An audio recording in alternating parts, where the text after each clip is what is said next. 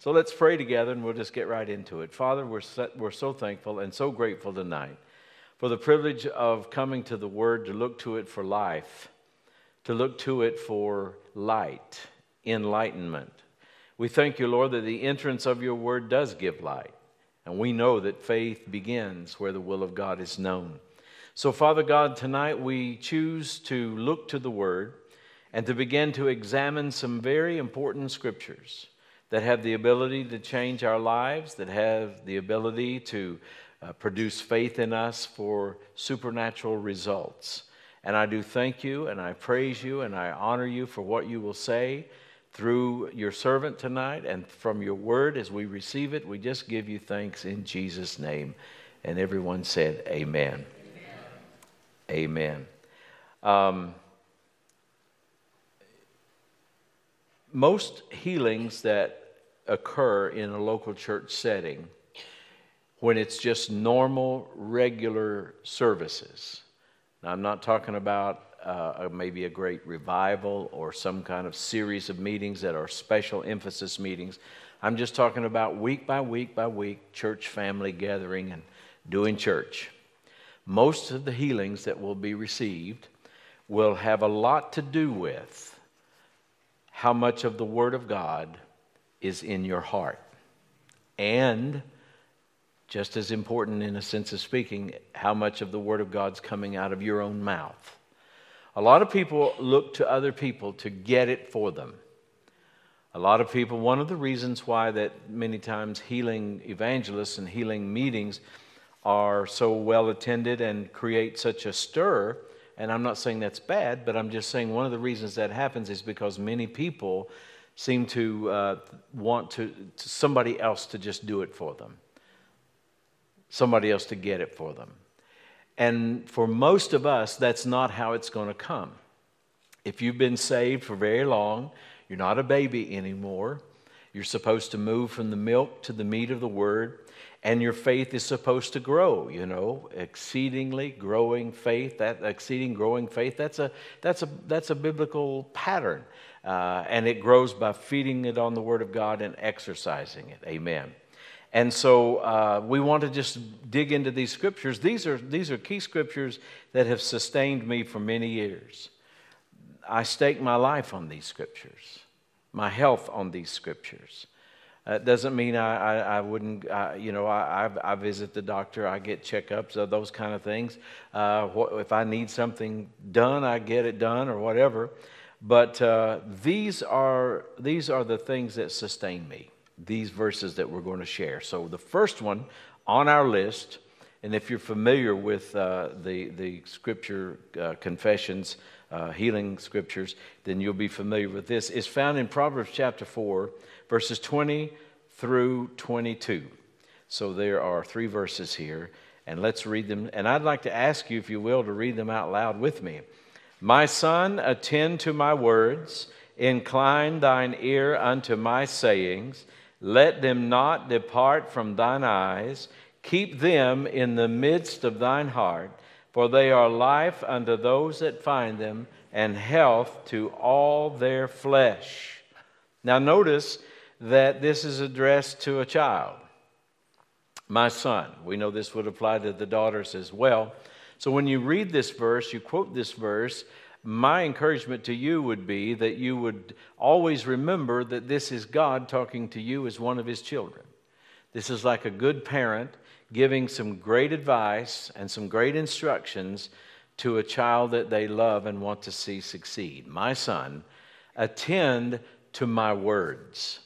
Now, that means that we have to put in some effort it means that it's not accidental, coincidental. It doesn't happen automatically. It doesn't happen automatically. It's only going to happen if you make it happen. There's so many things in life that are that way, you know. Uh, people are waiting on a ship to come in, they never sent one out. Uh, they're, they're, waiting on God to do this, that, and the other, and many times they say they're waiting on God, and really God's already done something about it and they just don't realize it. They don't know how to take advantage of it. All kinds of ways that people are passive, inactive. Well, if it's the Lord's will, if this is what He wants, then that's what it'll be. But you know, we just, we, and then they go on many times to say, you know, you just don't know. You don't know what the Lord was going to do or whatever. You know, but how many of you know you can know what the Lord's going to do? It's absolutely something that is available to us to know the will of God because it's right here in His Word. God's Word is His will. So any kind of information that is contrary to the Word, that would be contradictory to the Word, or in opposition to the Word, it can't be God's will. Now, that's what you're going to hear in the world a lot is information that's contrary to the word and in opposition to the word, but it never is the will of God for anything to occur that he would already have said what his will is. For it to be the opposite of that, that's not ever going to happen. That's not going to ever be the will of God, that the, the opposite of his word would be, be what he wants. For instance, uh, have you ever noticed when you read the four Gospels that never, ever, not one time, and you'd think of all the thousands of people that Jesus ministered to, all of the thousands of people, because the Bible speaks of multitudes, and if you look up that word, that's not just a couple hundred people. That, you know, we're talking about thousands of people that would have heard Jesus minister. Don't you think that if there would have been at least one person that it wasn't God's will to heal, that you would have heard about that in the Word? That somewhere, somehow, Jesus would have told somebody, it's it's just not God's will to heal you. Just keep your sickness, keep your disease, or go ahead and make your preparations. You're going to die because God's not going to heal you. You know, you can't find that anywhere in the Bible. But yet people seem to struggle with that issue. Is it the will of God? And, and, and when people struggle with that issue, it's because they don't, either they're not feeding on the word or they don't understand the word. They're not receiving the teaching they need for the word. So we need to attend to his words because that's the source of our faith. That's where life is. He says, Attend to my words. So that means attend to the word before other things.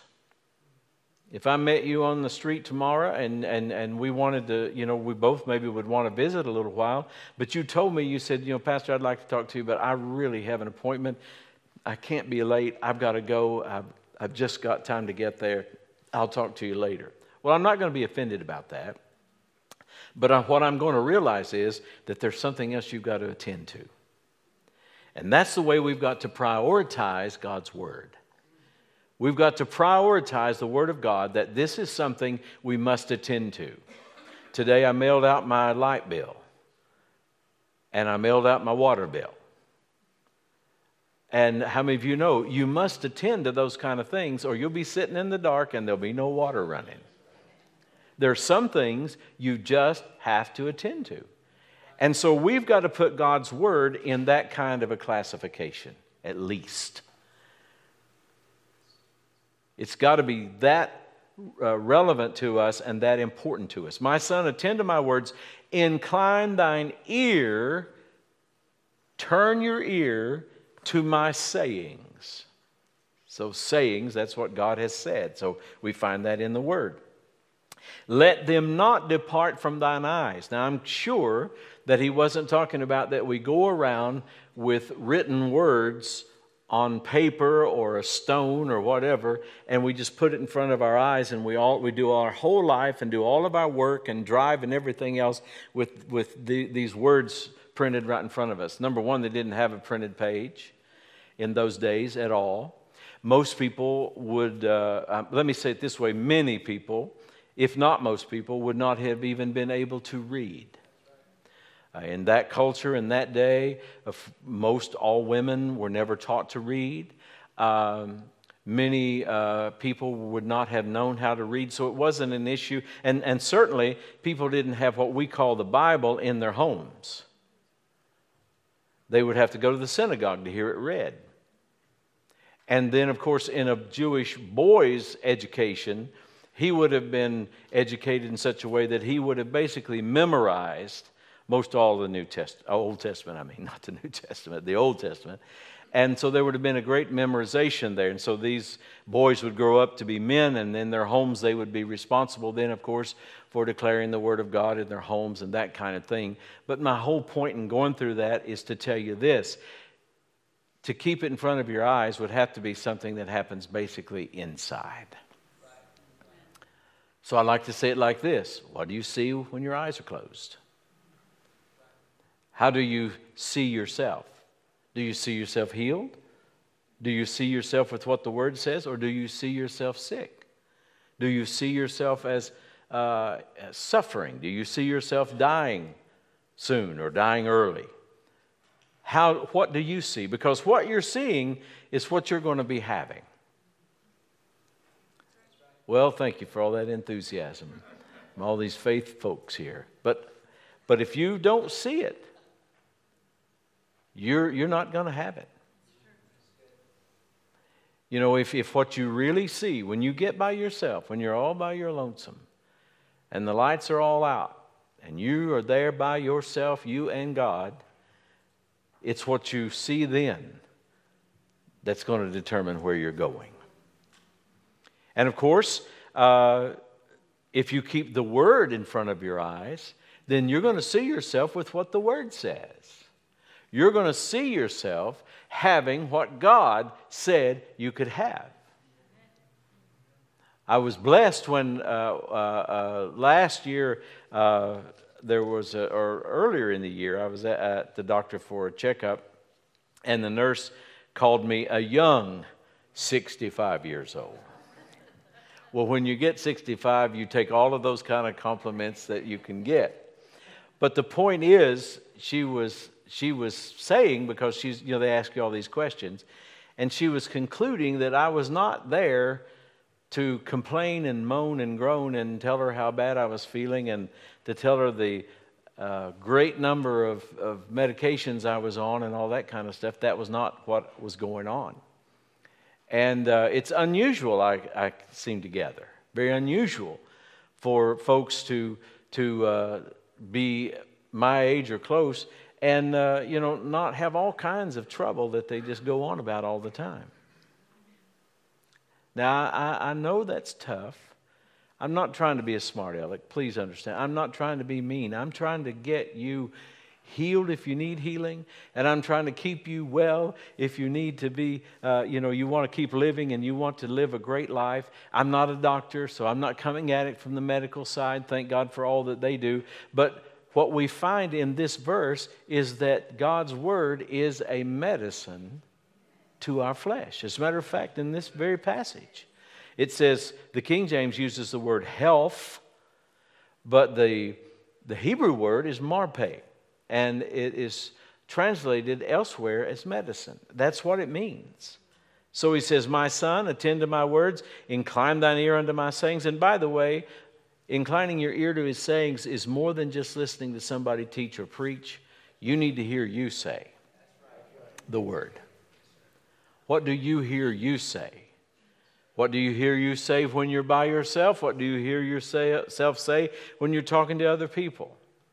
It's important. Incline thine ear unto my sayings. Let them not depart from thine eyes. Remember those folks I was talking about. They wouldn't have had a Bible to carry around with them. They wouldn't have had an iPhone. They wouldn't have had a, uh, any kind of media type thing to use. So if they heard the word, they, most of the time they were going to have to speak it. And what they would be speaking would determine what they would be saying. So this verse deals with seeing and saying seeing and saying. If you can get those two things aligned with the Word of God and you can keep those two things consistent and you can keep those two things forceful in your life, in other words, you're not just doing it every four days, but this becomes a part of your life, a daily part of your routine, seeing and saying from God's vantage point, then your life is going to change and it's going to change to conform to what you're seeing and what you're saying. Amen. Keep the, and when you go through that process, you will keep the word in the midst of your heart. You'll keep the word in the midst of your heart. And he goes on then to say, For they are life unto those that find them.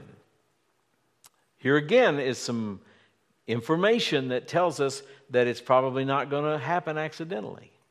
You're going to have to do some work here. You're going to have to apply yourself, and you need to find these scriptures. Now, when we talk about these cards that we've got here, uh, thank God some of these have already been found for us. That just makes it easier. But in a sense, I've got to make them mine. I've got to find that this is the will of God. Find that this, you know, sometimes we use that term like uh, what, uh, you know, we, uh, a commission, let's say a governmental commission or something. They, uh, they're, they're doing a, um, they're doing hearings on uh, some kind of thing, you know, that they need to deal with some public issue. And so people come and report their findings, the, report the findings of the committee or whatever it might be. In other words, what did you find out? Well, let me ask you this question tonight. What in the Bible have you found where healing is concerned? What are your findings on this subject? Have you found enough evidence to convince yourself? Which means you've found enough evidence till this has become a conviction, convinced, a conviction. You know, that's what happens in a court of law when someone's convicted, that means there was enough evidence presented to convince the jury. The jury became convinced of their guilt, and so they reported their findings, and that person became convicted. And we put them in prison, and we call them a what? A convict. Are you a convict to the good things of God? Are you convinced of the things of God? You will never be convinced in this way, in this powerful way that will heal you and will keep you well. You'll never be convinced this way unless you attend to His words, incline your ear to His sayings, and don't let them depart from your eyes. And then by keeping them in the midst of your heart, they will be life to you and health or medicine to all your flesh. So you see, that's just one, one part of this little card. That's just three verses from Proverbs chapter 4. But when you start meditating it that way, and that's really what we're doing, we're just kind of public meditation here. You know, we don't have to know every Hebrew word or every Greek word. We don't have to, you know, run 14 references just to see some really great truth right here. Can you say amen? Now, the next three verses, the next three verses uh, are found, well, actually more than three verses, but the next three passages uh, include Isaiah 53, verses 4 and 5, Matthew chapter 8, verses 16 and 17, and 1 Peter 2 and 24. Now, the reason I mention these together is because these three verses are the three verses on the list that deal with healing in the redemption, or sometimes people use the term atonement. Almost all, as far as I know, all classical Pentecostal denominations have as one of their tenets of faith and part of, their, of what they believe is that healing is provided for all in the atonement. Usually that's the, the way that it's worded in most of the older uh, Pentecostal uh, statements of faith, we believe that divine healing is provided for all in the atonement. And what they mean by that is that it's God's will to heal everyone that it's His will to save. And I want to tell you, that's the truth. That's the absolute truth. And uh, we could stay here for weeks, but we won't stay here for weeks on this particular aspect of it. And we've taught on this before in various ways. But looking at these verses, we'll just kind of take a, an overview for just a little bit. And I think you can understand and see why these three passages would be so important for you to memorize. And when we get to the Matthew 8, 16, and 17, I'm going to quote verse, both, verses in full. This shows the little dot, dot, dot, meaning there's some words left out. I always like to quote it uh, in full, most all the time. And so let's start in Isaiah 53 4 and go down through these.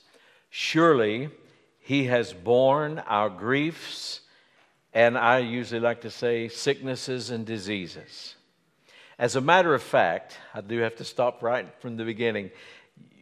This would, based on Matthew 8 16 and 17, the English translation would be more accurate to say, Surely he hath borne our sicknesses and griefs, rather than griefs being the first word. because that's how the Holy Ghost is going to interpret it through Matthew when, when, uh, when we find it in the book of Matthew. And so, surely he hath borne our griefs and sicknesses and diseases and carried. And borne there is the Greek word nasa, N A S A, I'm sorry, the Hebrew word nasa. And so we have an organ, we have this outfit in the federal government called NASA, National Aeronautics and Space Administration. I think somebody must have been a Bible reader way back there, many years ago when they called it that, because this Hebrew word nasa is, is the word for borne and it means to lift off.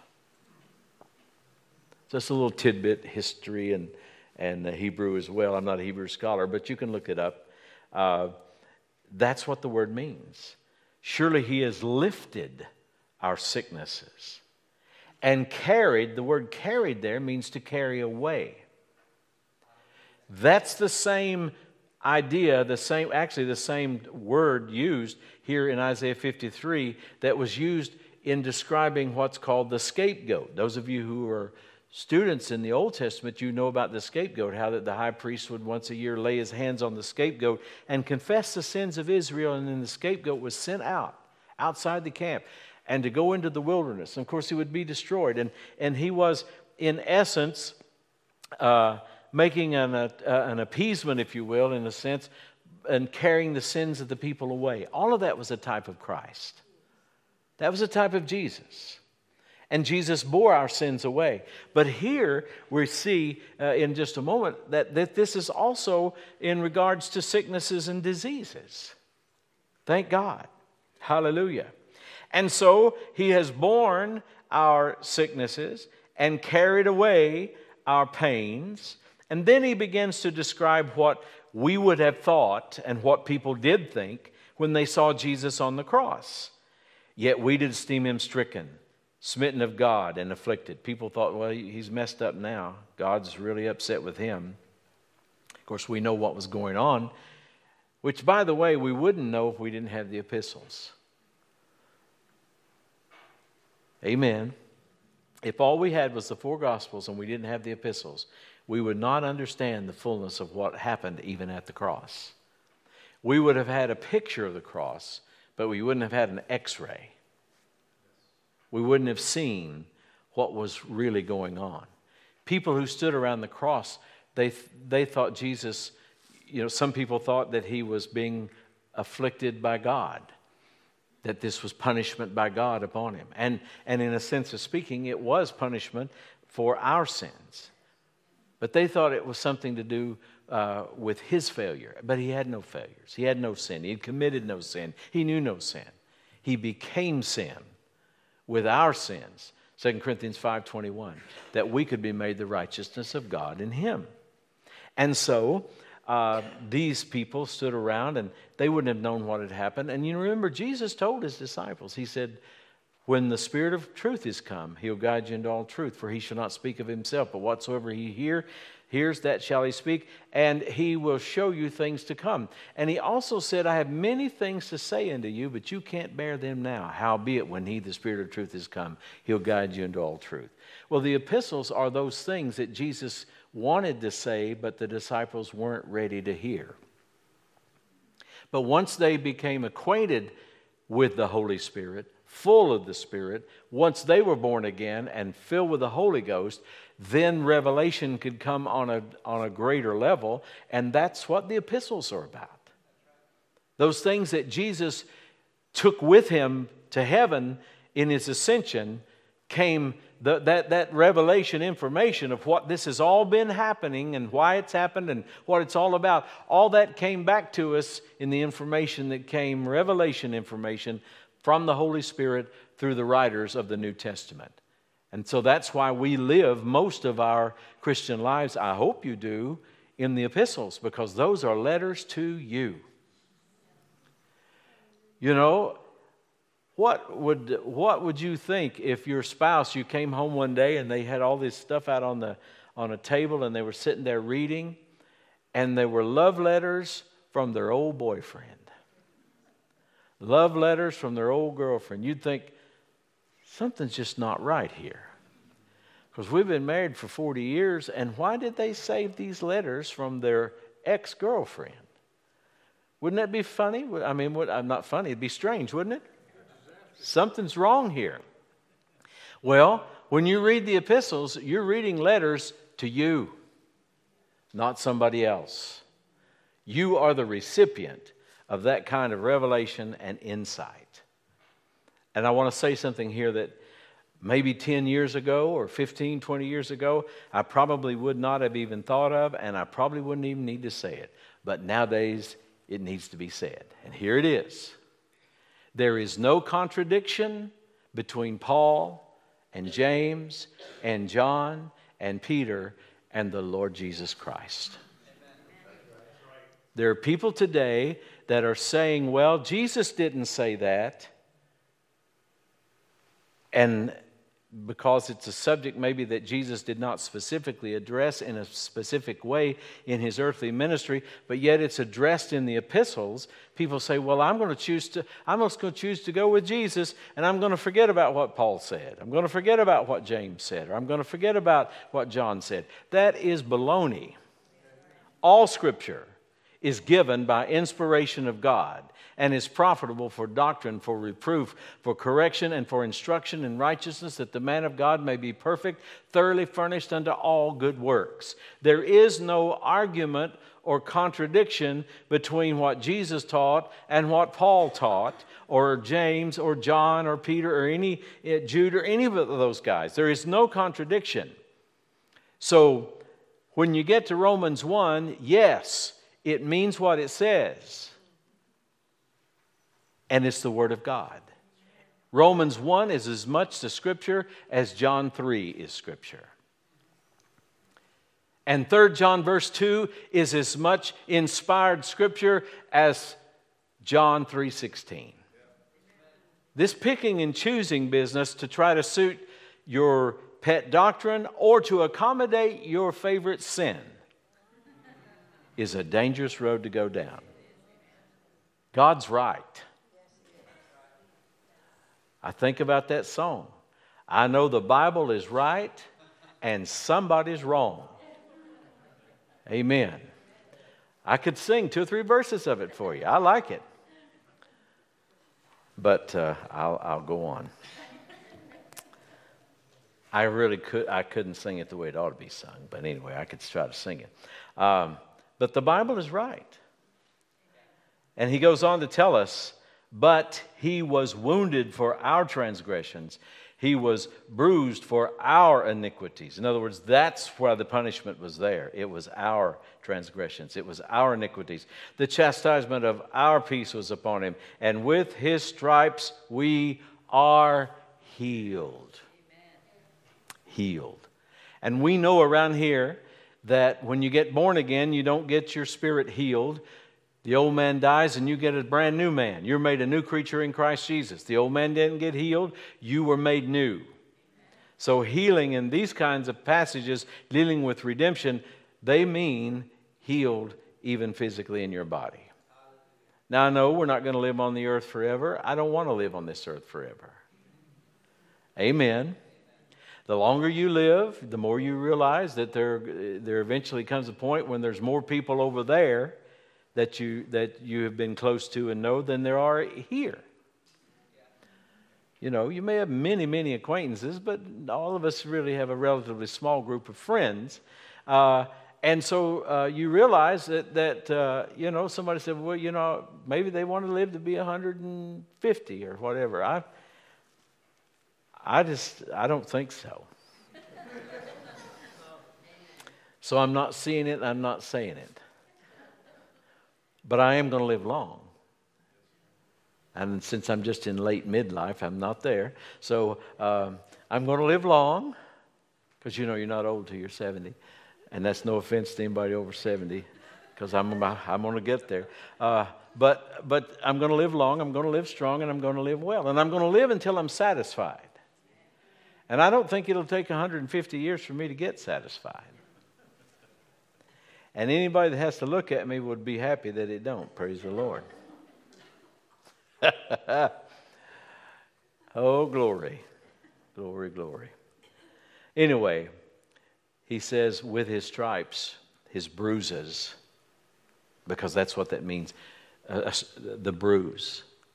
And what is a bruise? It's blood under the skin. So this is a blood scripture, a redemption scripture.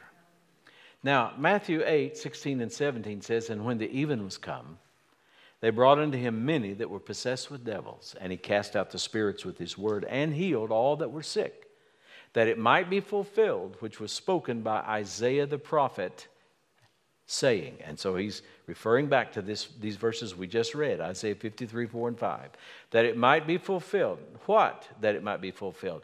Cast out the spirits with his word and healed all that were sick, that it might be fulfilled, which was spoken by Isaiah the prophet, saying, Himself took our infirmities and bare our sicknesses. I want you to underline that last part. Himself took our infirmities and bare our sicknesses. That is the Holy Ghost inspiring Matthew to write the Holy Ghost's own interpretation of Isaiah chapter 53. Another reason why we know that he's dealing with not only our sins, but our sicknesses and diseases. Now, I know that we talk about them in two different aspects, and they are two different things, but what I want you to know is the same redemption took care of all of it. It took care of all of it. Praise the Lord. Then 1 Peter 2.24, he looking back uh, on what he had seen at Calvary, what he had seen in the ministry of Jesus, and what he knew of the Word of God, he said, who his own self, and by the inspiration of the Holy Spirit most of all, he said, who his own self bare our sins in his own body on the tree, that we, being dead to sin, should live unto righteousness, by whose stripes ye were healed is word past tense, present tense, future tense? Past. So if God says you were, then you must be right now. If you were, if we were, then I am. Let's say that together. If we were, then I am. Let's say it again. If we were, then I am. Aren't you glad you know that? Can you just imagine that there are millions of people on this planet that have never made that statement? They don't know that that's a part of redemption, they don't know it's available. Aren't you glad you do? Aren't you glad your faith is being built in truths that will affect you physically as well as spiritually? Because you see, the Word of God is life unto those that find them and medicine to all your flesh. So if you take enough medicine long enough, if you take enough quantity and you take it long enough, it'll heal you. It'll heal you. It'll change your body. It'll change your physical situation. It'll change your physical uh, circumstances until you will have what the Word says is yours. Amen. Now, I'm not perfected at this. I don't, I've never met anybody yet that was totally perfected at it. But I tell you, the more I work on it, the better it works. Hallelujah. And it's worked quite well for a long, long time, and I just don't intend to quit. Amen. Now, we believe in the laying on of hands. We believe in the gifts of the Spirit. We believe in anointing with oil. We believe uh, in, in various ways uh, that, that God manifests to heal the sick. We know that there are various ways He does it and various ways that people have touched the power of God. We've already studied that somewhat in this series. But I'm telling you that even if there's no preacher around to lay hands on you, if there's no healing meeting to get to, if you're between services at your local church, uh, if there's nobody else around but you, you can take this word and keep it before your eyes, keep it in the midst of your heart, continually hear it, and faith will come that will activate the power of God right where you are in your situation. And there's nothing that can't be healed, fixed, or changed with the power of the Word of God. Amen. So if I were you and I didn't have these, I'd get them. And I'd begin to use them every day. And when I wore out this card, I'd get the next until you can walk through your house and quote every one of them. You say, Well, I'm too old for that. No, if I can do it, you can. If it's in your heart, it'll come out your mouth. Amen. many, many years ago now. Tragic accident happened in the Canary Islands. There was a collision. Some of you may be old enough to remember it. If you have any interest in aviation stuff, you may remember. Um, trying to think of the name of the place. We actually met some people who were living there when we were on the trip to India, coming back. Uh, the Canary Islands, you know, whatever the capital is, there, the uh, airport there. There was a collision of two 747s, and many people died. It was horrible. One of the worst air accidents in history. And they did, this is, I think, if I'm not mistaken, it was in the 70s, and they did have uh, cockpit recorders in, even then. And some of the last words recorded of one of the pilots on that 747 was, was cursing. Do you know that when you're in a bind or when you're in trouble, when you're in pain, when you get slapped, if you will, with a, with a bad diagnosis or a bad report, as we call it, do you know that whatever's in your heart is what's going to come out? You need to think about that. You need to think about that.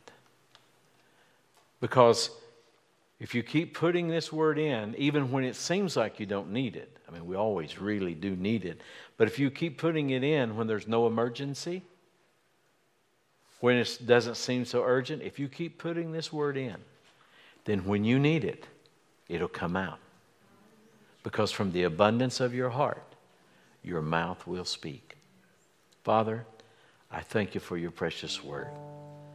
I thank you, Lord, that you have blessed us to learn at least enough to know that we can store this word in our heart. We can put it there. And not only put it there so that we might not sin against you, but to put it in there so that it will come out as we live our lives, and especially when we're in times of need. So, Lord, I pray that you would stir our hearts, that nobody would take offense at these truths, but that we would all do an honest self examination and see any adjustments that we need to make. And especially when we're fighting a battle, that we would increase our dosage of God's medicine. I just thank you, Lord, for revelation. I've delivered what I believe that you want me to deliver for this moment, this, this time, this night. I just have to trust you with the rest, Lord. May the good seed fall into good soil and produce an abundant good harvest. In Jesus' name. And everybody said.